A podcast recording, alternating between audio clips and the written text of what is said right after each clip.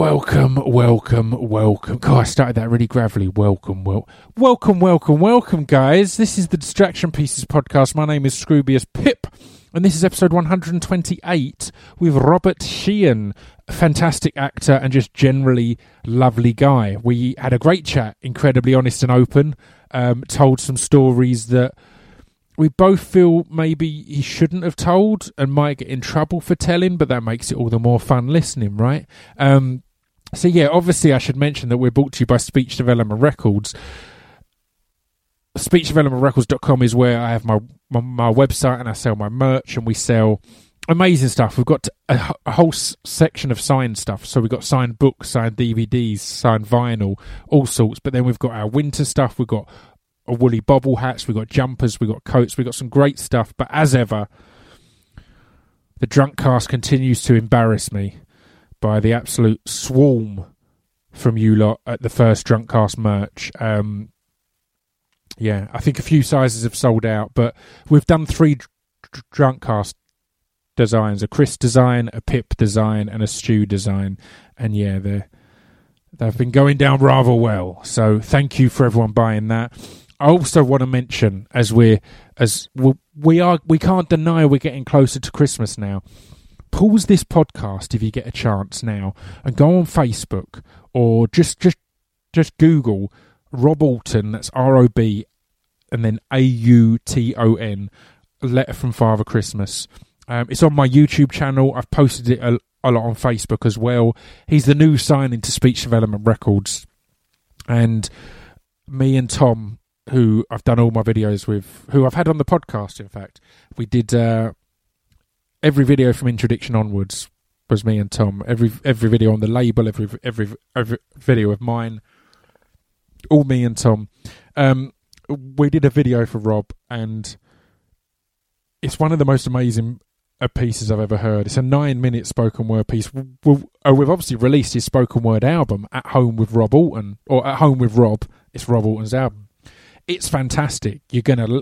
I love it. I recommend you buy it. You can buy a signed CD from SpeechDevelopmentRecords.com or the digital download. We've also brought back at home with Polar Bear, which was the first of the at home series, and that's on digital download now at SpeechDevelopmentRecords.com. But yeah, check out that that video, "A Letter from Father Christmas" by Rob Auton. That is something that you can do for free and you will just enjoy it. I guarantee you enjoy it. I guarantee you share it. Um, after that, if you do enjoy it, maybe consider buying the album and put some money back in the pockets of, of those who bought that. But the, the, the, the important part that I care about is you watching it, and that's free. That doesn't cost you a penny. The same as this podcast, the same as every podcast I've done for the last two years. Free entertainment for one and all. So yeah, check that out. Um, let's get on with the podcast. It was great to sit down with Robert. Um, his new film, uh, Jet Trash, comes out um, on Friday. In fact, fr- Friday the 9th of December. Um, check it out. I recommend you going and, watching it. It's a wild ride. Um, but we discuss it a lot in the podcast, so I won't give you too much preamble now. You're going to enjoy this, and I'll chat to you at the end because next week we've got Michaela Coel on, who's fantastic. Um, and yeah, I'll get back to you at the end. Let's get into the podcast. Let's get into the podcast.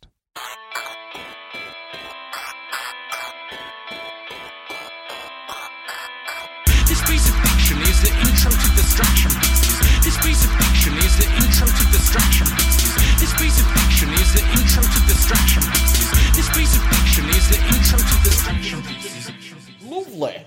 And we are rolling. Um, I'm, I'm joined today by Robert Sheehan. How are you? Very well, very well. How are you? I'm good. Are you on a bit of a, a press run, a bit of a junket day, or, or is it is it relaxed and calm and It's- enjoyable? It- It's been, it's been apart from your, apart from your wonderful tattooed self. It's just been one other interview. So, uh, so not it's too been bad. very laid back indeed. Good, good, good. That's what I like to hear. And how is everything in, in, in, general at the moment? Are you hectic and busy? It- it- It's always kind of interesting that when you're on, uh, when an actor is, is, is promoting a film, it's normally or often one or two projects. Mm. detached from what you're on now. So you kind of Yeah. finished it, you've moved on, you're into this new exciting thing, and you have to go. Oh yeah, remember that other exciting thing Yeah. I did like a year or two ago? or almost three years ago. Almost three years ago. Damn. Because the, the this movie that uh, that we're sort of showing off about at the moment Yeah. was shot February. What year is it? 2016. It was February 2014 Oh wow. that we shot this film, It's and because because we were works, Im- man. impoverished, Yeah. you know, it took us it took us ages. First of all, I mean, I think I think the the post production process on Jet Trash took so long because you know everybody who had a creative say was Yeah. was all kind of you know they were all sort of throwing their two cents and you know essentially arguments were flying back Yeah. and forth as Yeah. to as to what the picture lock was going to be Yeah. and then I was away. I was living in California at the time, so I was getting cuts through, you know, and watching them on my telly. And it sort of, for a while, it felt like uh, one step forward, three steps back. Oh Yeah. fuck, what's going on Yeah. here? You know, we were making such progress, and then they've done all this shit. it can be on? such a strange one when it's a, a strange and exciting when it is a project that if if the budgets are low, more often than not, everyone involved is hugely invested in it and hugely excited Massively, and wanting yeah, to be involved. yeah. So it is a weird one because. It means there will be a lot of different opinions. Mm. At, at points, if it's a massive Hollywood film or whatever, you've got three or four people who have the overall say, and that's Yeah. in a way kind of easier as the actor at times to step Yeah. away. I'd imagine and go right. Well, they're going to make it into what they're going to make it. Yeah, and, well, and, yeah. and we'll leave it there. you, But yeah, you, you have, yeah, you're less invested when it's a, it's a large machine. Yeah. With this, I mean, we, myself and Charlie particularly, once we sort of had the bones of the script, we kind of, we developed it ourselves. And even during that point, it was interesting because I kind of learned how to, how to be less possessive and territorial about stuff that I thought was was good and Yeah. become more open to ideas in the creative collaborative process because there were times when I was four o'clock in the morning with Charlie across my kitchen table Yeah. shouting going Oh. what do you mean you want to leave that what do you mean you're confused Yeah. by that where's this coming from all of a sudden and I had to I had to sort of figure out how to be less uh, uh, aggressive and Yeah. territorial with stuff that I liked in the script and, and open my ears more. And I think Jet Trash was a learning experience for that, and you know? it can be a beautiful th- thing, right? Because when you start off in in your head, I guess you've got your your visions and your views, and it's kind of unwavering. Mm. It can be essential at points to have someone stepping away, even if it's just to make you justify why you've made that choice. Yeah, exactly. Mm. Even, if it's not to talk you away from it. At times, it can be to say, "No, you're wrong," but at times it can be to say, "Well, tell me why you think that," just to make sure it's not just an Mm. Yeah. off the cuff, a gut reaction. You mean it, and you want to stand by, and you want to fight. For it. Yeah, and that's the thing. You have to choose your battles. You have to Yeah. choose the, uh, uh, and really, it. de- I think it just develops your sense of awareness as to what uh, it refines Yeah. your ability to like and dislike things and know why. Ha- you know what I mean? How many things can you think of now that you argued vehemently over that you now see as virtually inconsequential? To, uh, because again, in Yeah. that moment, it can get to that point where every tiny l- little thing it means the world. When in reality, as said, you choose your battles. You Yeah. let that one go, and you make sure that this is right. It's kind of yeah. It was can be a it push was, and pull. it was uh i mean to be honest like there was there was funny you know there was times when we we did a scene the first scene we shot we then came back to a week later and the scene was just it was at the beginning of the film where uh where we see the two lads coming back to the beach in india and they're kind of they're sort of in this relaxed lazy lifestyle and oh hang on here comes mr d caffeine hello d caffeine The coffee delivery. Thank you. Sir. i'm on the decafs at the moment pip because Good work. because um, i'm trying to show mr caffeine that he's he's not in charge of me Is caffeine been i'm trying, I'm trying to take back control I've been bossing you. I do. Uh, there's another podcast on my network. If you've got any flights coming up, Oh, I always yeah. think podcasts are good for for flights or travel. There's a podcast on my network called "Say Why to Drugs," and it's not anti-drugs or pro drugs, but it's me sitting down with a doctor, and and she picks a different drug each episode and breaks it down and says Wow. the pros and cons, the actual facts, dispels all the myths. And we just did caffeine, and it was one of the most popular ones. 'cause of- Really? it's it's it's. I mean, I say it's weird. It's obvious. The most popular ones have been alcohol, tobacco, and caffeine because Yeah. they're the three the most most, common. common. Yeah, but yeah, then the most interesting have been like MDMA and and, and, and and hallucinogens and cocaine and all these and And at the end of the podcast, me and the doctor, we, we take a couple of crystals Oh, and go down the disco. that's kind of the thing that makes me laugh the most is e- every podcast and if you listen to a lot of podcasts you'll hear them always say subscribe to the podcast it Mm. Yeah, really yeah. helps and all this the say why to drugs one i recommend people to subscribe to just for the comedy value of it because you get a notification that comes up that says cocaine is now available from say why to drugs MDMA Wonderful. is now available, so it's kind of Yeah, just for you- comedy you value. this I'd- podcast, you I'd won't have to take subscribe. coke this weekend. Yeah, exactly. But yeah, you're off the caffeine to to take control back, right? Yeah, and I went through about two or three days of, of going to bed about half seven in the evening. Yeah, And then yeah. waking up about 11 the next day. My body just, my body just shook with the lack of energy. It's a drug and addiction. Yeah. it's something you can become completely dependent But on. the, the other, the thing is, right, and I don't know if other people have noticed this, but I came out of the two, three day slump Mm. out the other side and have more consistent energy than ever Well- through like things like porridge and fruit and eggs. Uh, one of the facts I learned was that um, caffeine, in general, it's it's your addiction to caffeine that allows caffeine to give you energy. If that makes sense. Hmm. So if you've never had coffee, you drink some coffee, it's not going to give you that much energy. But if you're a regular coffee drinker, it brings you down energy levels, and caffeine brings you b- b- back up. Hmm. So really, w- what you're probably experiencing now is the fact that you're constantly at the level what that coffee would normally bring to Yeah, yeah, you yeah. to, or there and thereabouts. Yeah. It's because you're not the the drinking of caffeine is effectively addressing your yeah you're you're almost hangover or or withdrawal yeah, your Mm. yeah. withdrawal f- uh, from that drug. But we're not here to just talk about caffeine, so um, I'll continue on. Um, n- normally, I jump into kind of how your career started and early projects, and I do want to talk about other stuff because Mm. Can I just ask- Misfits was amazing, and I've always wondered, right? Where did the Scroobius part of your name come from? It all comes because from we, ed- we also just just for uh, listeners, we have a third party in the room. we do. We have a mustachioed baker in the corner there called Joe. I'm a silent baker. I told you what I'm doing. Yeah, He likes to don't wanna hear about that. he likes to fill co- croissants with his secret cocktail. I'm just enjoying the Christmas party vibe we've got here. It's like we've got a plate of crisps. there is. There's an untouched plate of crisps, a plate of biscuits. I know they're going stale rapidly. Yeah, it's like the end of term. Someone eat them. Yeah. So we're going to go and find the spoiled kids and see if I can have a go on their Game Boy. But anyway, I, love- said that to, I said that to Joe the other day. Yeah. I said, Where, "What about the Scroobius part of his name?" And he said, "Ah, that's a word, mate." And I went, "Use it in a sentence." and he goes, uh, eh, "Look over there, it's, it's Scroobius Pip."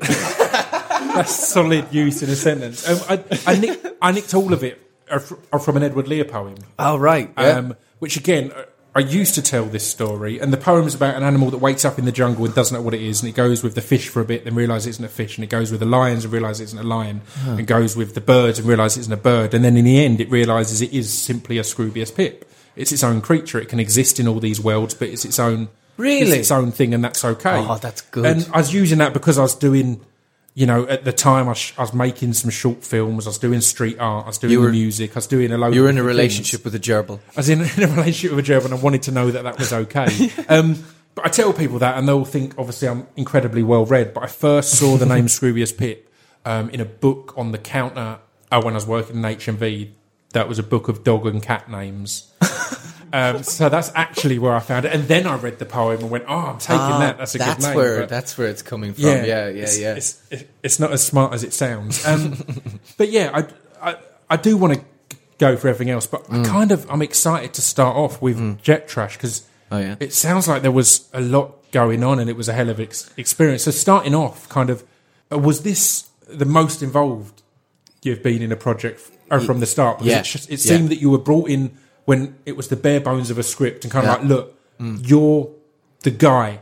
yeah. Now we need. That's all we've Now got we need so to far. build from a grassroots level. Yeah, Yeah, yeah. The, the project all together. which I think can be the best at times. It seems to be what a Shane Meadows will do, and a lot of, of, people like that is rather than overwrite the character f- f- find the character. It's based on a book originally, isn't it? It's yeah, based it's on a true on story. based on a it's been- couple of chapters from a book from the nineties called Go. Yeah. by a guy called Simon Lewis, and um, uh, it- yeah, there's a couple of there's a couple of chapters that took place in the UK and India. Before Yeah. then, the book then carries on with the character of Saul, actually, who goes off to I think it's Hong Kong.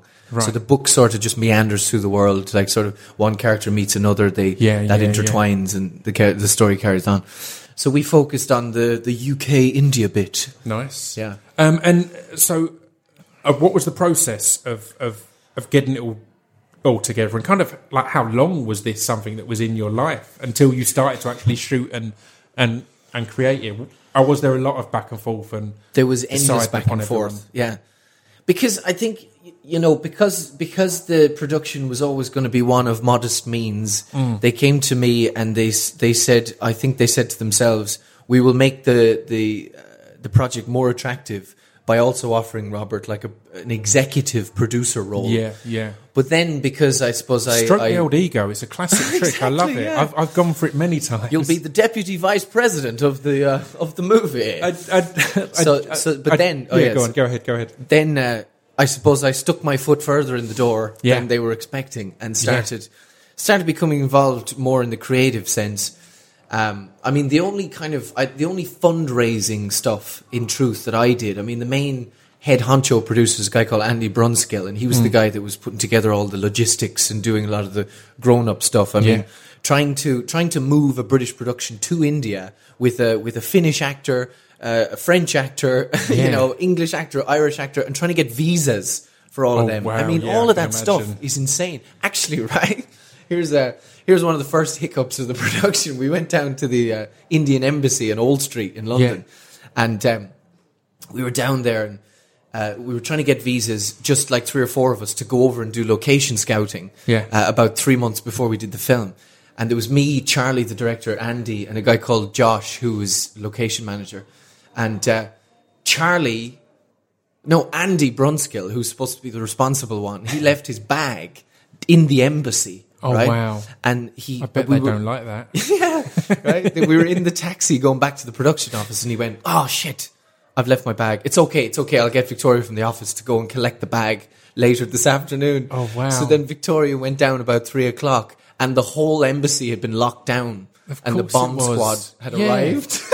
I mean, and they, she just came up. to She went, "Oh yeah, that's my boss's bag. Sorry." uh, They're like, "Oh." They don't like that in train stations, let alone embassies, let alone national embassies. Yeah, we knew we were in for a, a quite an eventful ride when that was how we kicked off. Um, so yeah, but um, anyway, sorry, I, I, I got off point. the uh, so then the script came in, and actually the script was written by Simon Lewis, who wrote the book. Yeah. We commissioned him to do the script, and another guy called Dan Brown. And so the script was given; it was good shape. But then we sort of, myself and Charlie, particularly, we had about fifty million ideas Yeah. together. So we started to add the ideas and started to play with them and kind of add complexity to the film, you know, to make Mm-hmm. it. I mean, the film is in its. I mean, it is a, a sort of an action thriller type piece, Yeah. but we wanted to make the film as characterful as possible, yeah. you know. So uh, we did months of work on the script, you know, and so from a creative standpoint, my you know my role went from executive producer to producer. You know what I mean? Yeah. Because to actual real life a producer. yeah, because really, if, if people people aren't in the industry, executive producer tends to be you might have for tax reasons given a movie twenty five grand, Yeah. or or uh, you know, or you're just hello. Sorry, I've just seen someone through the glass of the office. Yeah. Or, Um, or or it could be simply to add some muscle, to add a name and things like that in Yeah. there. So, but Yeah. but, but actual producer, it's like Yeah. wow, you've got to you've got to do some work. You're gonna Yeah, have to really. exactly. get- I think I just turned turned this. around in the office one day and went, Andy, I want to be a producer. And he went, okay. so that was that. And Yeah. and it doesn't seem to have calmed down along the route, the, along the journey of the film from from that tumultuous start. It doesn't seem to have calmed. Um, there's a few things that um, I saw li- listed in in the press release. Uh, where to start? Let's start with um, stumbling upon a decapitated body. Oh yeah. Um, you know, Thankfully, that wasn't of- me. That's a good place to start, right? But that was that that would have affected pr- pr- pr- pr- production slightly, right? Do you know what? The, here's the here's the bizarre thing. It didn't. It really didn't. Oh wow! That's how. That's how. I mean, right? It was a strange time because we met this English guy who had this nightclub, this outdoor nightclub, which is, because there are there are lots of noise laws in Yeah. Goa. Yeah. So the real clubbing situation is out of the urban areas and it's out in the countryside. So Yeah. there's this place called Leopard Valley, and this English guy had built quite a sort of a gaudy, tacky sort of nightclub with these kind of Roman pillars that shoot fire. Right? Amazing. The decks. Amazing. We were like, perfect. This is perfect. Just as the Romans would have wanted. Yeah, they were real. They were very camp, the Romans. You know, look at the togas. Um, but yeah, so that place, we were like, this is the perfect location. He was all up for having his club in the movie. Because that's it. Because the movie is. I mean, we've not even touched on uh, what it is. It is a film of, of decadence and, and exploration and, Mm. Yeah. and and intrigue. I guess. Yeah, From and- what I've read, again, I'm I'm I'm, I'm watching it next week, which I'm Oh, looking good. forward to. I'll send But you the link. I'll send you the link. Okay, it's easier. I can stay at home. Yeah, exactly. um, yeah, and, and exploitation. I think that Ex- was right, yeah. That was that was. Uh, I mean, the trash part of the title. I Yeah. think we wanted to show the boys sort of exploiting India at large, very the welcoming India, the India that sort of uh, uh, takes in people from around the world, you know, Yeah. and uh, you know, and allows them to explore its its beautiful spiritual places in in whatever fashion they like, Yeah. you know, And through Brits turn up and put up yeah, exactly. Roman towers and, shoot fucking fire from sell, it. Exactly, yeah. Another dickhead sell drugs there, you Yeah. know. Um, but the, the the decapitated head was Yeah. on our last night in Leopard Valley in this Damn, club. yeah. Someone, because we were shooting, we were shooting kind of in and around the club. Like the club was sort of ongoing, Yeah. and there were people who knew that we were filming, and there were people who didn't. You know what I mean? It was mad. I love the beauty of of, Yeah. of low budget Totally films of- guerrilla. Of, of that kind of just let's just make it happen. Yeah, let's, yeah.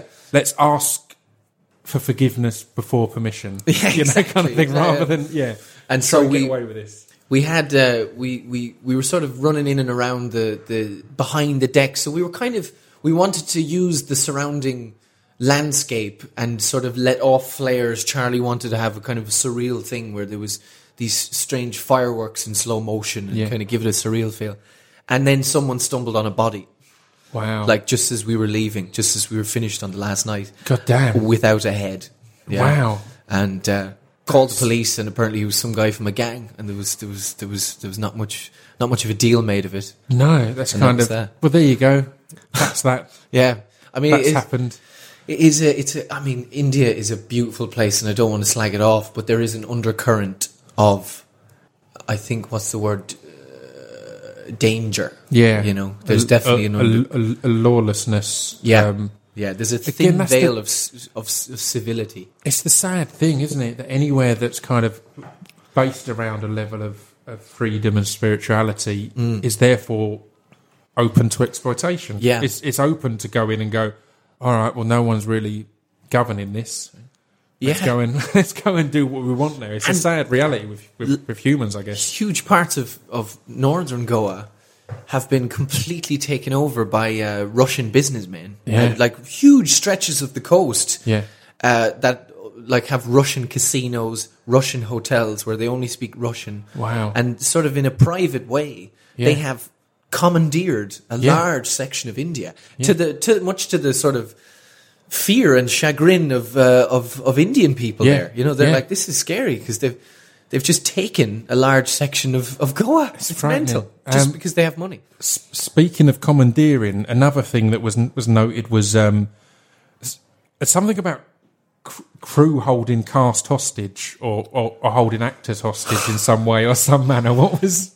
Yeah, there was a guy. I'm going to make you roll your eyes so mean- many times doing this. I've, I've maybe got too much information here. It's like, I oh mean, that's god, that's that's that's where one where obviously someone's teased you with not enough information, right? Yeah, yeah. But there was a, a guy on our crew who had, I mean, unfortunately had, he had a reality, a check out from Right. reality because I think of a cocktail of anti-malaria medicine and alcohol Yeah. that was swirling around in his system. Yeah. He had a full-on psychotic episode, right? Damn. I mean, yeah, his name was Dan, actually. what are the chances? and that's all I'm saying, right? there you go. Uh, yeah, but what happened was he uh, he was sort of acting really strangely all morning, right? Yeah. And then we were doing this scene, just about to go for a take, and then just from about fifty yards away, he came sprinting at me and dived on me, and then held me down. He managed to get sort of under me, held me down by the chest and neck, and going, Rob.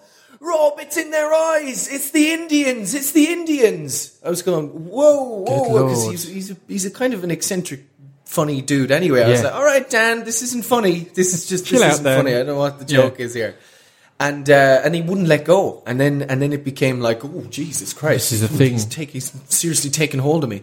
But we had a security guy and you know a couple of other people, and they just dashed in, grabbed him, dragged him off, lifted him. And they put him in the back of a car, and they, then they had to drive him to a hospital. Yeah.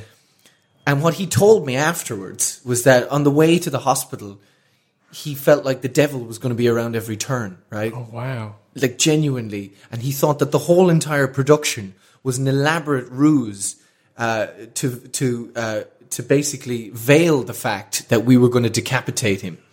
That we were going to we were going to kill him. Right? Yeah, I mean, and then he was You'd taken, already done your decapitating for the trip. It was like, that was dealt with. and then we they took him to a, one of these sort of secure hospitals, Hmm. and because he was flailing about so much and erratic, they had to they had to strap him down. So Yeah. imagine what was going on in his head then. Yeah, like these, these doctors, and then they syringed him to try and sedate him. Jesus. He he went through a horrible experience. I mean, it's it's it's it's really people don't give enough cr- credit at times to the the genuine r- risks and tests, I guess, Mm. of shooting in in deserts, in, in in places of extreme heat, Yeah, of, yeah, yeah, of the extreme medication there can be, and, and things like that. Um, I remember hearing numerous stories about um, at the last Mad Max how Oh, how they were shooting it all out there, and obviously the director was the original Mad Max the director, yeah, but yeah. when they did the first ones, he was a lot younger, and a, a lot of the crew were the same people. But it's taxing physically on a human, and Mm. That I mean, I think it over overran by quite a bit, but Mm. for all completely valid health reasons and, and risk reasons, like of of, of everyone involved, because Mm. it's like right, we're going to go and w- w- what we're trying to do is shoot this crazy dystopian wasteland. It's like Giant. but that means you're going to a crazy dystopian wasteland yeah. to do that. That's like there's a reason that that's the the image of the end of the world. It's because it's a really hard place to exist Yeah. and live. And I'm, I'm sure it'd be similar in India and in particularly if you're going out into um, s- s- s- s- secluded parts where again you're going to have huge amounts of heat, huge Yeah. amounts of dehydration, and as you said, all sorts of, of vaccination and, Sophia, and whatever else. who's in the film, Yes. she's she's she's my girlfriend. Yes. and uh, she was just shooting in the Namib Desert where they shot Mad Max. Yeah. and the first picture she sent back, she sat in a Canada Goose coat in the desert during the day. I was Wow. going, what the fuck? Yeah. what is is it cold there? She's like, Yeah. it's freezing. It's one of the weirdest parts of the world, Crazy, that. isn't it? Yeah, yeah. Because the I mean, I'm sure in heat levels. yeah, because they were shooting at the at the uh, sort of autumn time, so I suppose it was it was cold Yeah. by that point in the desert. So that place gets like suffers extreme cold and extreme heat, you know. And that Yeah. movie was shot for months and months and months, didn't it? It's scary. So the final thing that came up on, on the list of, of, of, of anomalies when sh- shooting was the almost fatal overdosing of a stunt cow. Um, again, it's a hell of a sentence I never expected to say, but you know, in the story, there's a cow that takes drugs, isn't there? Or is some kind of is, is that the, the, some kind of scenario there, The- right? We had to we had to uh, convey that there was a dead cow. Right. So this guy showed up with a cow, a far too old cow. The cow was supposed to be a calf. Yeah. And he showed up with a near adult cow, right? yeah. Because in the story, in the, originally in the script, we uh, because I'm I'm sort of in a reverie and I'm sort of uh, a little bit on drugs, and so this cow, you know, t- according to my character, comes out of nowhere, and I crash into it with my moped Right. but you know, in truth, I'm just not paying attention. Yeah. And uh, so then, as this, as it was written, we then take the cow and we drag it off into the ditch beside the broken moped, and then we all, you know, jump on the the other moped. But then we, we, you know, we brought he brought this big cow, and we were like, "Oh Christ, okay, right, get some pallets and attach some wheels to the pallets so that we can try and Suddenly roll it a this lot cow harder off the for road." you. But then that we didn't need the pallets because uh, because the cow wouldn't go to sleep, right? And Right. it, it gave it the guy who was, uh, and this is the other charm of shooting in India is that you know you tell the production we need a we need a guy who can administer ketamine to a cow like a vet, Yeah. and bring the cow to set. Can you sort that out? Yeah. and then some dude shows up with a cow. I'll do it. Yeah, yeah. You know, they get probably like their brother-in-law or something to go, go get get just get a cow and get some ketamine, Yeah. right? So this Already got charlatan shows up, right? And uh, and he, he gives he administers the ketamine, administers a double dose, Yeah. and then a triple over the course Wow. of the scene. Yeah. Because every time we went up to the cow and, and picked up its hooves, it would start kicking out at us. So Yeah. it just wouldn't go to sleep, and it was like a massive amounts of ketamine coursing through its veins. Yeah. So then we had to quickly rewrite the scene where I pick up the leg and I go, no, no, God, no, it's too much. I could just leave it. We'll just leave it. Fuck it. You know. And then, and then we just jump on the, well, we don't jump on the moped because Mike, the monk character, jumps on the moped and just abandons us on the road. Uh, so that was the, that was the drama of the cow. And of course, the other thing is that the crew, uh, chiefly Hindu, Hmm. you know, we're looking at how this cow was being treated, and we're getting increasingly upset as the day was going on. Yeah. and uh, we we really we had to we had to wrap up the cow pretty quick because we thought the crew were going to mutiny. Yeah. This isn't going to end well. yeah, yeah. So, I mean, yeah. It, The cow was fine after. It just looked a little buzzed, to be honest. Yeah, I mean, a few you hours would. later, it was just just quite zen, like over by some grass. incredibly relaxed at the end of it all. Um, Yeah. So, I mean, in many ways, having a, a, a journey like that to getting something completed must make it all the more rewarding when you've finally got to that that finish point where you're like, oh, "We've done it. Yeah. It's good. Yeah. It works." Yeah. Is is is is, is there more excitement in this than maybe some of, of, of the previous projects you've worked on? Yeah, I think so because because you have more invested, you Yeah. know, and and also because you come with that investment, you come so close to catastrophe. Yeah. you know, time and time again. Yeah. even before you start shooting. Yeah. Yeah. Yeah. Yeah. uh, that that that when it's finished and it's done and everybody's happy, and then you bring it to Edinburgh and then you get really good reviews. yeah.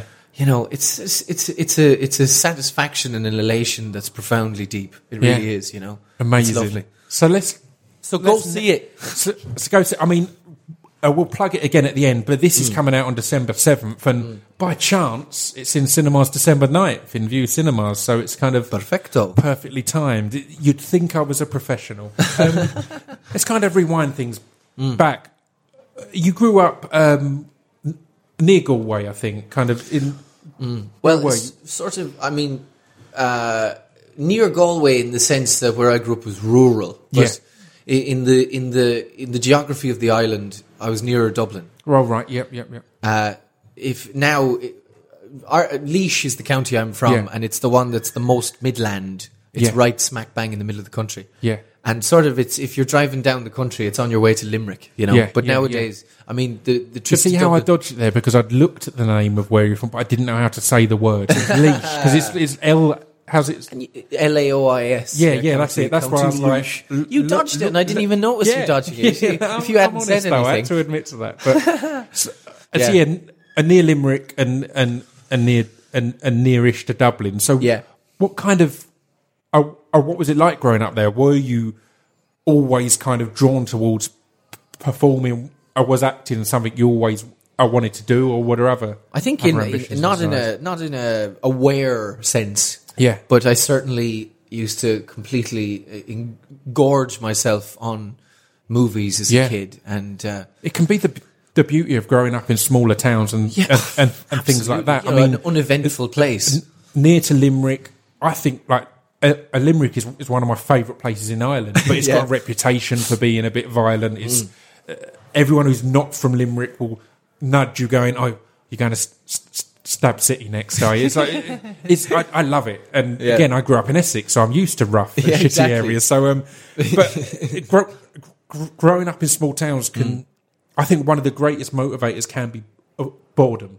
And, Yeah, oh, and, yeah. and the greatest motivators to take in culture and to take things Yeah. in. It can it can can go the other way. You could end up in the local pub seven Yeah. nights a week and, Yeah. and whatever else. But so you were kind of dr- dr- drawn to exo- Yeah, absorbing and- films and Uh, yeah, and uh, by no means was I uh, did I hermit myself or anything. I mean, I was on I was on the the Portlaoise, which is the main town in Laois.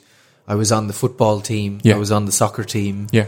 So I, um, you know, I had, uh, you know, I had sports as well when I was a kid. But funnily enough, when I did my first film when I was fourteen, I also that sort of coincided with all of a sudden I'm too small to make next year's team. Do Yeah. you know what I mean? Yeah. So being on the team kind of ended and acting began. you Yeah, know, yeah, yeah. All at once. Uh, so yeah.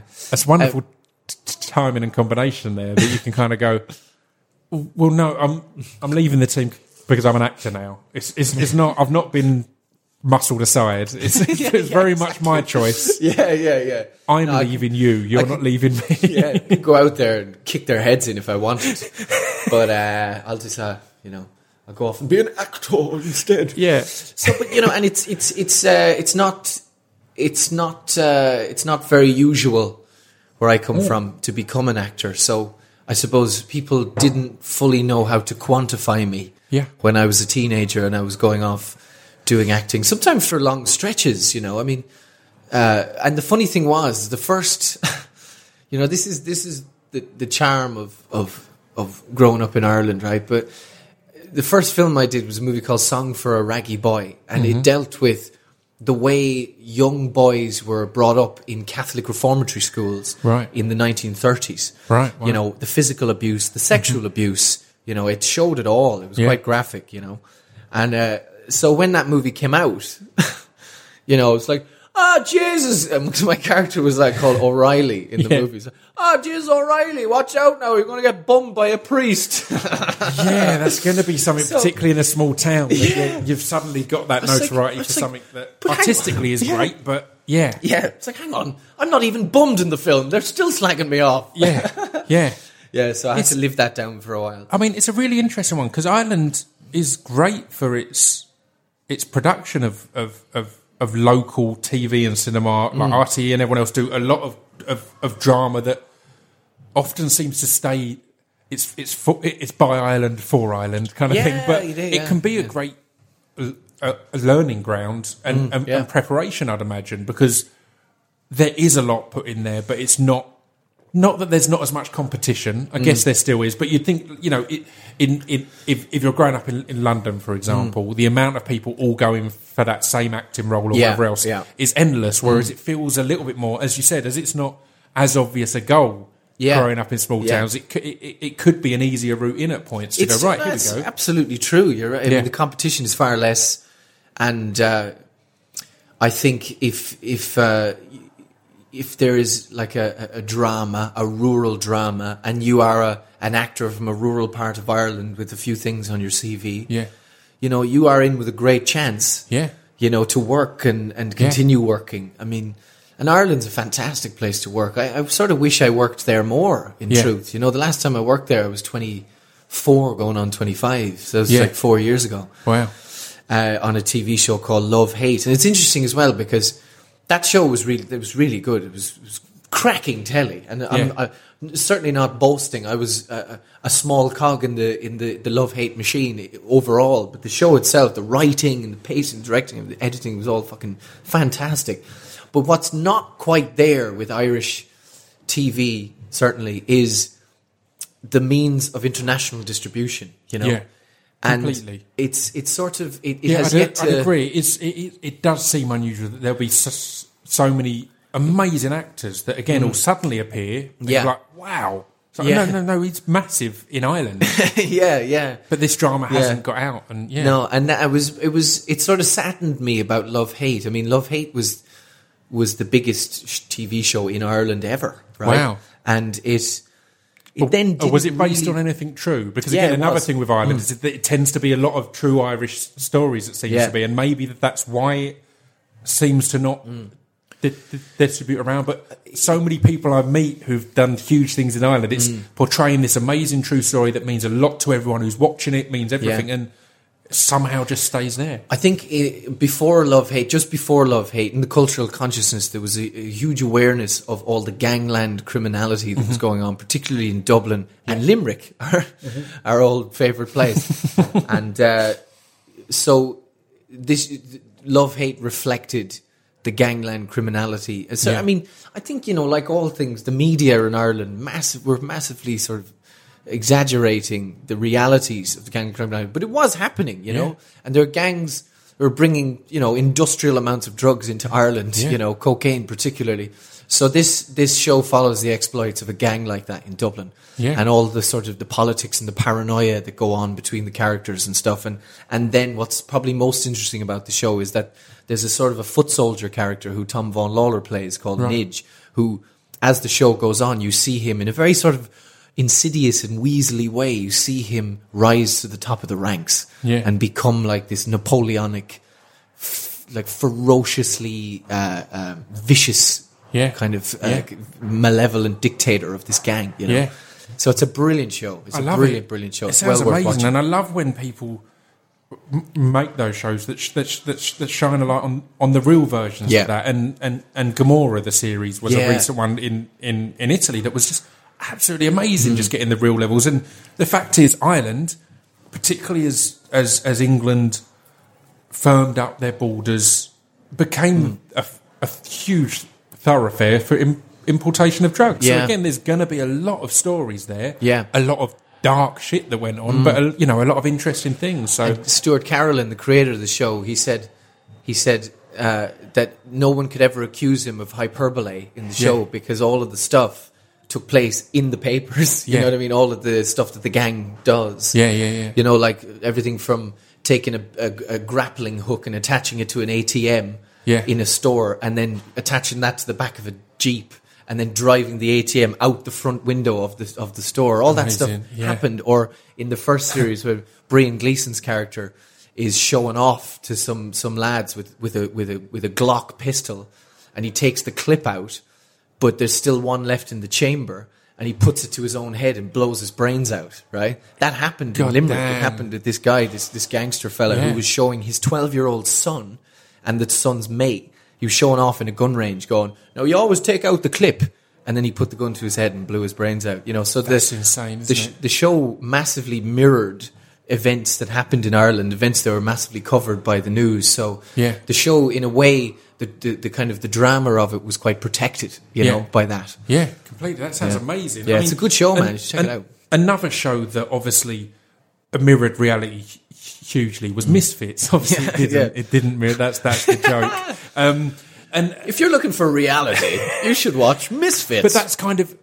It seemed that that was your initial real big break. It was, Yeah. It's the one that really th- uh, thrust you into people's um, eyes. rooms. And and so, so how how was that? Because it was what Channel Four can be absolutely amazing at was making something new and original and and and, and raw Mm. with a lot of people who aren't that that well known, aren't that established, Mm. and really just going look.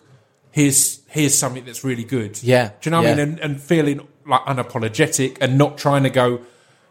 "Eh, eh, Here's here's the names on our list. Can Yeah, we, yeah, Do you know what I mean? It's just just market it off the fact. Look, this is this is great. This That's is new. true. I was incredibly lucky to be in that show. Yeah. I think. I mean, I was incredibly lucky because, I mean, shows like that come along once in a blue moon. I Yeah. think, and to be in that show and have such a good part in that show, you I know, was it was career wise. I mean, it was. I mean, I was really late to it. I, I, Yeah. I caught it a few years, or I mean, only a couple of years ago, and that, and now my girlfriend had, had, had recommended it, and I just binged the whole lot in Yeah. in, no time at all. And Yeah.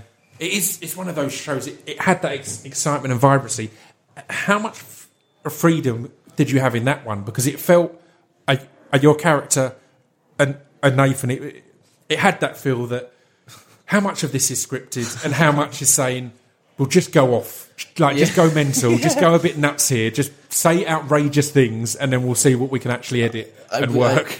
I wish it was the latter. Yeah. Although I think they covered the fact that I had that ability in the audition Yeah. because they, they, they did stages of audition where there was there was uh, improvisation. You Yeah. know what I mean? So um, you can you bring your best comedy shit to the room, Yeah, and yeah. then, uh, and sort of make them laugh. So there was that that stage. But in truth, man, everything was scripted. Everything Amazing. You know, all those gags were really funny, really well developed, and I was just I think. I think it- I just was delivering them, thankfully, in a, in an energetic and unique way. I was going And to say, so- I think it's a testament to, uh, to everyone involved then that Mm. it all felt so natural. It really felt like a bunch of mates were kind of Yeah, and that's what not it was. making it up as they go along, but kind of getting to dick about, and then at the end of the day going, "Good work on a good day at work." Like, yeah, really brilliant. because they did they let us dick about sometimes to the detriment of the schedule you Yeah, know? yeah, yeah. they let us dick massively about Yeah. and we i think we were we were sort of like the children in Yeah. in the production of that show and they never once admonished us for for uh for for not paying attention or for you know for for not being on point or for fucking up a t- you know what i mean there Yeah. was never any Yeah. I mean, they wanted to at times, right? At the end of a day, when they're half hour over. It's got to be that awareness that in, in, in a situation like that, as soon as the teacher tells you off, it's just everyone's going to get the giggles all the more. It's like often, Yeah. often you need to let it play out. if, if you give everyone a telling off, then as soon as you roll on the next one, Yeah. the first line is going to make everyone burst into tears yeah. of laughter. And Yeah.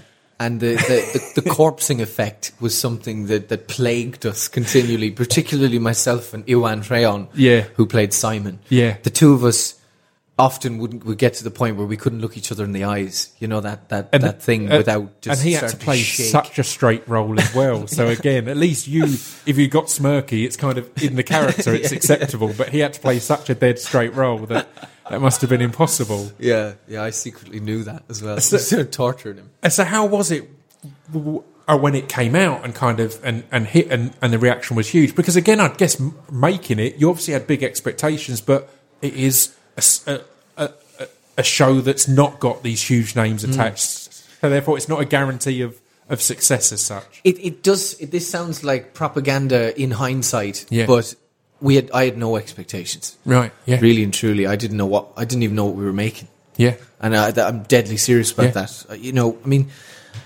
it wasn't until I watched the first episode and I went, "Oh, all right, I okay, see. yeah, yeah." I sort of see the darkness and the drama of it now. Yeah, because uh, apart from a few very carefully chosen moments, my character was just dicking about and being Yeah. being a, an arsehole to everyone, Yeah. and you know, I, I embraced that with with, Yeah. with all my might, and uh, Again, that, that must have been a, a fun role to get Yeah. to do because it is Yeah. essentially today you've got to say 12 really offensive things to Yeah. again to your mates you've got to Dude, insult them there was there was actually a rule on the show that we had one cunt per episode, right?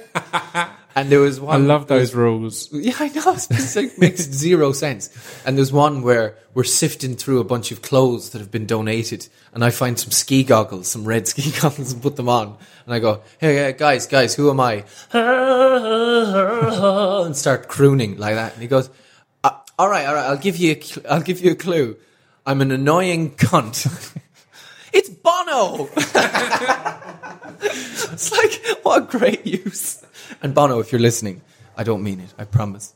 Howard Overman means it. He wrote the script. yeah I, I mean that's again it's it's it's, it's beautiful to uh, to have have that that that that freedom and that fun and again the beauty of shows like that is that they're now on Netflix or on 4OD or whatever and kind of it's that thing where even probably 10 or 10 years ago you could have a show that it'll have its moment and then that's Yeah, it it's yeah. kind of moved on from whereas now they keep bubbling over and that is one that feels that that continued to feel fresh and again just to give a testament to everyone in the show mm. when you left my thought was and, and uh, and not to praise you too much, but my thought I might drift off of this a bit now because that was such a strong character, such an mm-hmm. overbearing character, and then they happened to bring in someone like Joe Gilgun, who's completely different but mm. equally an, a force of nature. Yeah, in it. So it's kind yeah. of they were really good at, at finding the at the right people to go. No, we can.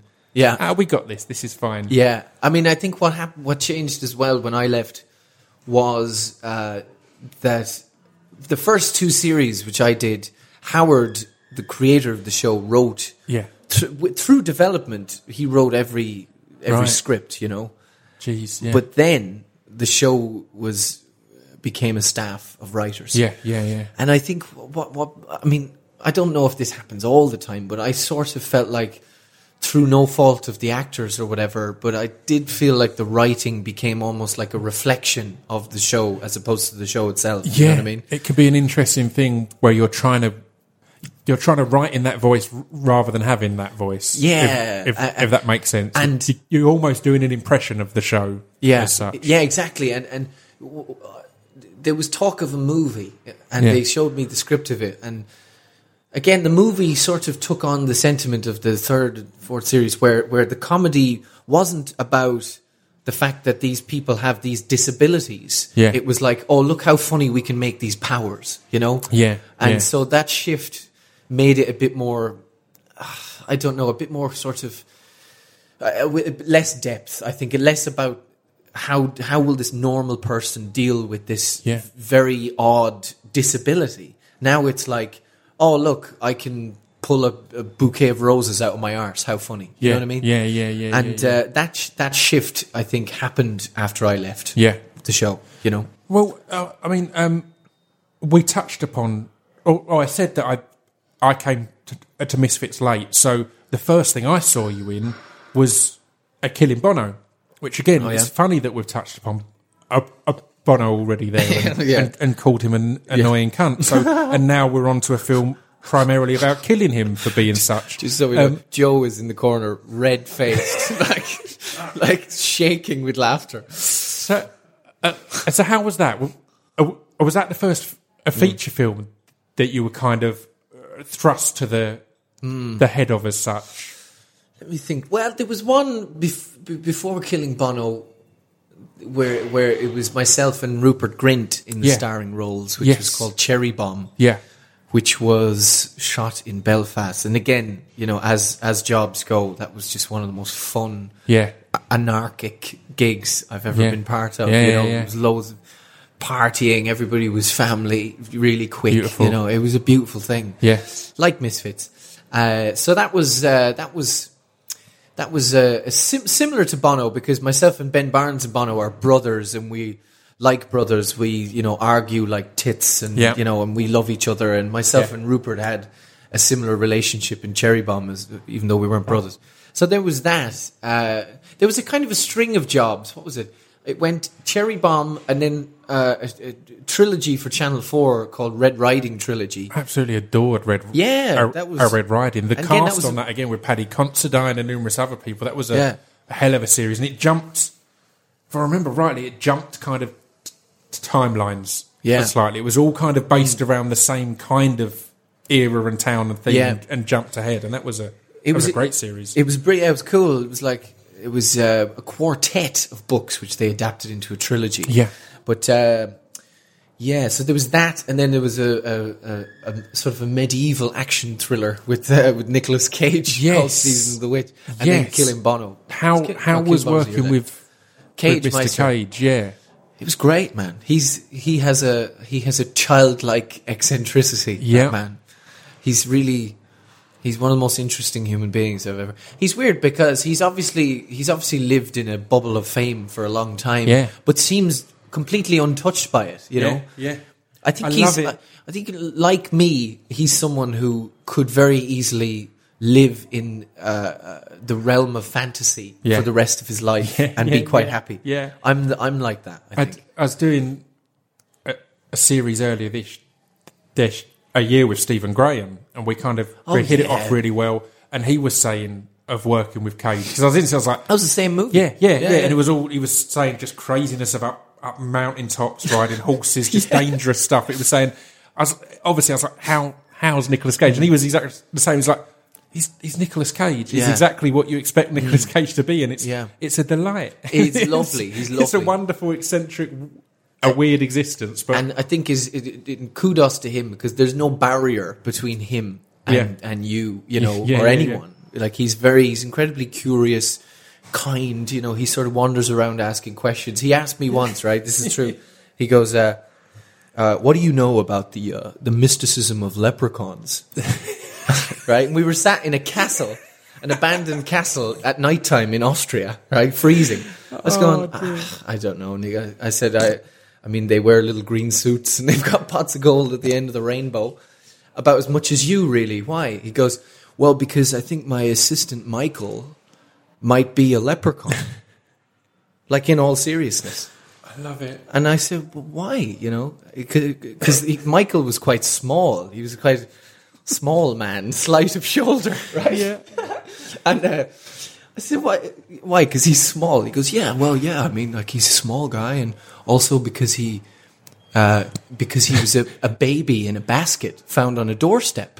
So he has this. We don't know where he's from. He's like this magical creature. So I think God put him in my path to hire him because he's a leprechaun. Obviously, that makes I went, oh, okay. okay. Good job. All right, good, brilliant. So that, like, that was the levels of of supernatural belief. I, think that's it. going on in his head. I, I love that there's a, a weirdness about him, but everyone I've heard, it's always, it's never a harmful No, or offensive no. weirdness. It's No, he's always stuff like that, just Yeah. walking in saying something absolutely batshit, but not to be rude, not to be arrogant, not Yeah. Mm. to be offensive, just going, yeah, I think my assistant's a leprechaun. yeah, wicked, wicked, nice one. because Um, he goes.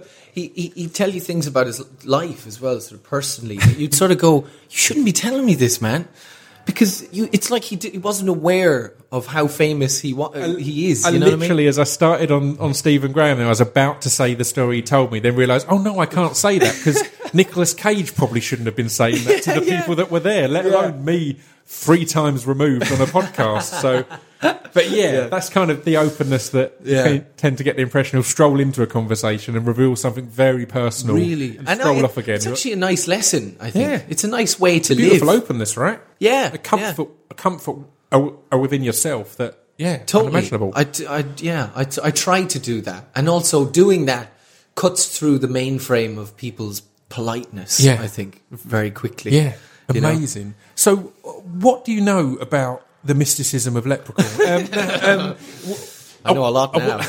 so, so what's ahead? I'll, I'll start to wrap things up as, as we're at the hour mark. But um, you're in the next uh, series of Fortitude, Yeah. which was just it seemed to come out of nowhere. That first series Mm. with one of the most stunning ensemble casts Mm. and just an eeriness and strangeness, a, a truly unique.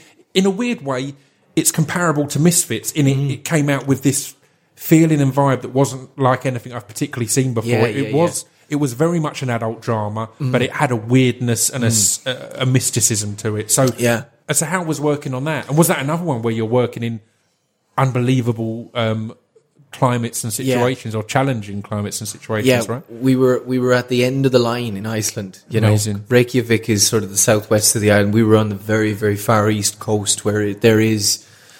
I mean, there's really next to nothing. There's some fishing there, and there's a giant aluminium factory, Wow. and that's kind of it, you know. And so we were out there for the mountains, obviously, and the Yeah. scenery. Uh, so we did six weeks there, three weeks and three weeks, and uh, so yeah, climate wise, it was pretty mad and intense. And also, I said at one point to someone, I said, you know what, this environment is brilliant. It's a brilliant surround to have if you're playing a character that's batshit crazy. Yeah, yeah. So, so Yeah. it, it, it really how easy itself. to lose yourself, kind Yeah. of thing, in a place like that. And I played this guy who, who is a shaman. He's a young shaman who, who, without giving too much away, he sort of comes to the town and tries to. Oh, I see. I don't know what I'm allowed to say. We don't have to go like- into yeah, into, into too much. Again, yeah, that's yeah, that's kind of But he he was a he was a, a, a, a shaman, and Simon Donald, who's the creator of the show, uh, always envisioned this character coming to the town, and you know read up a lot on different traditions of shamanism all around the world, and the you know the levels at which these people could sort of divorce themselves from their physical form, yeah. and and sort of you know all of a sudden find themselves in the body of an eagle, a flying mm. eagle or a mm. bear. You know, these was these were the the ways that uh, that shaman worked and how they. So so this character sort of embodies a lot of the characteristics of of of old ritualistic shamanism. It's what I loved in the first series of the kind of a lot of the the the mysticism or spiritualism in Mm. it. You'd have constant points of doubting, then points of believing, and that's Mm. it was beautifully written in that way that it it wasn't kind of going, oh, oh look at these silly ideas. It was going, oh look at these silly ideas. Mm-hmm. Oh, hang on, let's keep. Oh, hang on, that, that's not so silly. This Yeah, is, yeah. This is weird. The more you look at it, the more you're like, well, they're different. They are definitely doing that, and you know, it's, it's fascinating. Yeah, and and this this series I think takes the horror of the show Yeah. to another level. Amazing, Like it's it's like a series of horror. you Yeah. know, it really is. fantastic. And do you know when uh, that's out? Is that the end of this year or beginning of next year? Beginning of next, Beginning of next yeah, year. yeah, January, I believe. Um, it's it's always a tough one with actors because to ask uh, what's next or what you're working Mm. on because there's often stuff you can't talk about and so on and so forth. So is there anything you're working on at the moment that you can talk about or can reveal or or shall we leave that there? I'm not supposed to, but fuck it. Br- Brilliant. Go ahead. That's what i I'm, like to hear. I'm doing a movie called Mute with Duncan Jones. Duncan Jones, kind of the follow up to Moon, isn't Yeah. it? With Yeah. Skarsgård and Paul Rudd. Skarsgård, Paul Rudd, yeah, Justin Theroux. Justin Theroux, yeah. yeah. and moi. Amazing. That's all. I got an email last night from. they're going to kill me for this. that's fine. Got an email going. You know, it, it's it's probably not fun to say not much. So if you're happy to not say anything, thanks. You know, like the most diplomatic, don't say anything. email. Again, but it's I mean, out there. I mean, who I cares? can go off stuff that's online that it's it's Yeah. it's, it, it's a follow up to Moon, but it's not direct. It, it- It's a loose f- follow up to Moon. Mm. Yeah. Again, I'm a massive fan of Duncan Jones, a Me massive too. fan of Moon, a massive Yeah. fan of everyone we've listed there. So Yeah. that must be an exciting one to be part of. Yeah, right? it's, it's still ongoing. Yeah. yeah, yeah. Hence my hence my blonde locks. amazing. But uh, it's yeah, it's uh, it's incredibly exciting. Yeah. it's amazingly exciting. and that's it really is. It's, just due out next year at some point, I'd imagine. yeah, yeah. It's Um, a Netflix production. Oh, really? I didn't even. I, I realised that it's an Mm. Yeah. exciting climate at the moment, man. The, It is, the- yeah, the it's changing massively. and all of I think the BBC and for um, digital stuff Mm. is opening the world up to so much more risk taking in TV, in Yeah, film, and everything. Uh, w- w- uh, Whereas before you had to be so worried of it's going to be on on Friday night at eight o'clock. Is this right for it? Is this right for that market? Mm. Uh, whereas now everyone's, and particularly with Netflix, they seem to be able to go. Fuck it, let's make it. Let's make it, and it will find its audience. That's- just, just that's not, their not, manifesto. Not. Yeah, yeah, but it's it's, funny, it's true. It's, uh, on a big wall, on, on, on the wall, on a whiteboard in Netflix offices, just says "fuck Yeah. it." Duncan Jones comes in. So what do you think? yeah, it. yeah, fuck it. Yeah, but um, I, it's true. I bumped into Simon Amstell the other day, and he was he's directing something for iPlayer. So now there's content. Yeah. Being directed specifically, so BBC are maybe taking more of the Netflix model on board. I love you it. know I, th- I think there was a lot of campaigns against it, but I think one of the best things that happened was BBC Three g- going digital. Yeah. because I think it was the BBC's thought of oh let's fuck it off over there, but it's forced them into the future because the Yeah. Mm. BBC can be a bit slow in progressing and moving forward. Obviously, they're a traditional institute, but I think it's going to be the best thing for them because there's so Mm. Many more shows that they can just go. "Uh, uh, uh, let's try it out. If it works, it will go on demand, or we'll swing it on two in the middle of the night, or yeah, whatever else. Yeah, And- yeah, yeah, yeah. It's true. Yeah, they have the p- possibility of lashing out so much more content. Yeah. hopefully good. Yeah. Excellent. Well, thank you very much for coming in. I'll, I'll wrap it up there. Thank you, dear. Uh, where can people keep up to date on, on everything you? What's the best? I don't know. This Are you a lover of social media? Are you a lover of social media? You for or Yeah, against? I'm on. I'm on Twitter, but uh, you know, as I say, uh, Twitter for me it's a bit like an old dusty attic. You know, I Yeah. kind of go up there every now and again, and just and then sort of have a look around. move stuff around. I follow you on Twitter, Excellent. Good and fun. uh, you're you're very active on there. I've- You and Rufus Hound, you make up most of my Twitter stream. yeah, we like to be keep, keep it all busy and active. I'm, I'm easing up on Twitter, man. I, I had my Twitter hacked a few weeks back, Really? and they stole it for like three days. and in those three days, I was like, you know what? If I don't get it back, I don't think I'm going to uh, bother. I generally had one of the moments. I've spent years, particularly as independent label, independent artist, all these things. It's been important to build up my Twitter following. It's been a key bit of interaction with people. Yeah. And I did just kind of think, again, kind of think, fuck it. I'm kind of, I'm kind of t- The old Netflix it's- manifesto. It's, it's become the theme of this podcast, the, the mantra. But it was one of them. I was like, Did they post anything? they didn't. That's the weirdest thing. They stole it. They removed my photo, changed the name of it, but didn't do any tweets. If I hacked your Twitter, I would like immediately post a picture of like, Mate. like I don't know, like a, a tiny penis, Mate, I was- I and say it's mine. I mean, I post that anyway, Yours. but I was, I, was, I, was, I, was, so pleased I didn't have any dirty DMs. I was, I was genuine. I was like, the only thing they could possibly get is my hidden secrets. And I'm too boring at the moment in my life that I didn't have any. But yeah, honestly, I kind of I sat there and went, ah, s- Yeah. eight years' work, but Yeah, yeah. kind of tired. How many followers do you have? I've got about 110,000, I think, which again, I've, Hmm. you know, I've, I've hustled for, but yeah. it's weird. Yeah. social media is a weird beast. I'm not on either side of it. I, Hmm, I, I understand those who are addicted to it, and I understand those who go, nah, man, Yeah. I want to f- focus on the art and, and what I'm doing as an artist and as a entertainer or whatever. Yeah, yeah. I've become really addicted to the news recently. Yeah. which I never have been. Yeah. I think it's because of uh, the American You're a sadist. I was, was going to say you've chosen the worst time to become addicted Yeah, to the know, horrendous news that we've got. horrendous, but in, really, I mean, throughout the, you know, uh, not that I'm I'm saying that it was worth it all for this, but it's There's been incredibly going on. exciting, Yeah, hundred percent. and it is it's ongoing.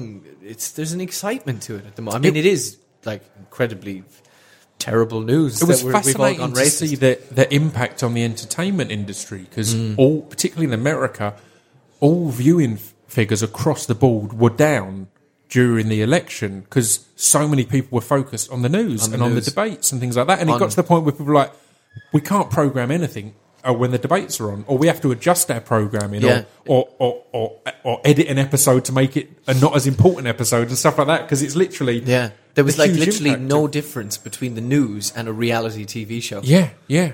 There was zero In- in- difference. including the reality TV stars being the, at the forefront of the news. yeah, saying outlandish, bonkers, ab- absurd things. Yeah, I, I do completely ag- ag- ag- agree, though. It's it's it's a fascinating time. We Mm, it can is.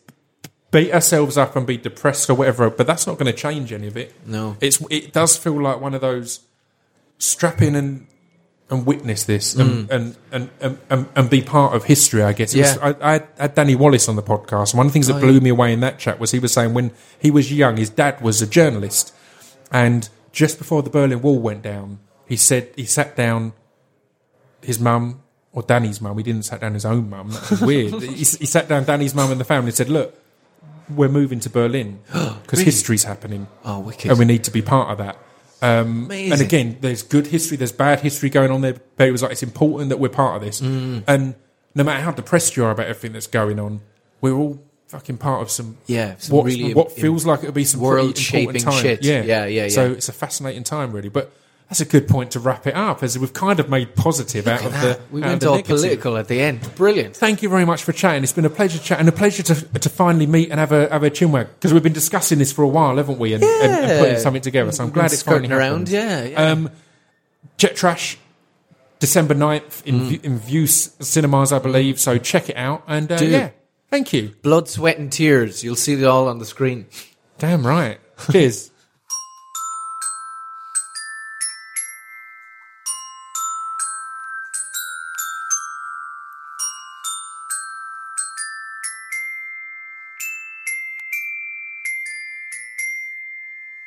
You've been listening to Scroobius Pip's Distraction Pieces. There we go, Mr. Robert Sheehan. Um, a great chat. How how friendly and warm was he? It, it was it was weird for me because I'm a massive fan of Misfits and his character in Misfits in particular is fantastic. So I was very excited to meet uh, the uh, this gentleman and yeah, was blown away at how honest and open, how willing to discuss anything he was, even things he may not have been meant to be discussing too much, potentially, possibly, maybe. Um, yeah. Thank you for tuning in, guys. I'll see you all n- next week. Um, if you can like and subscribe and stuff like that, it really helps. It's something that you can do for free. Yeah, and spread the word. If you're enjoying the podcasts, spread the word. If you want to go and spend a bit of money on merch, that never hurts. You know, that's always a nice thing to do. Um, so feel free to go and do that at speechdevelopmentrecords.com. Other than that, thank you for tuning in. I will see you next week. Ta ta.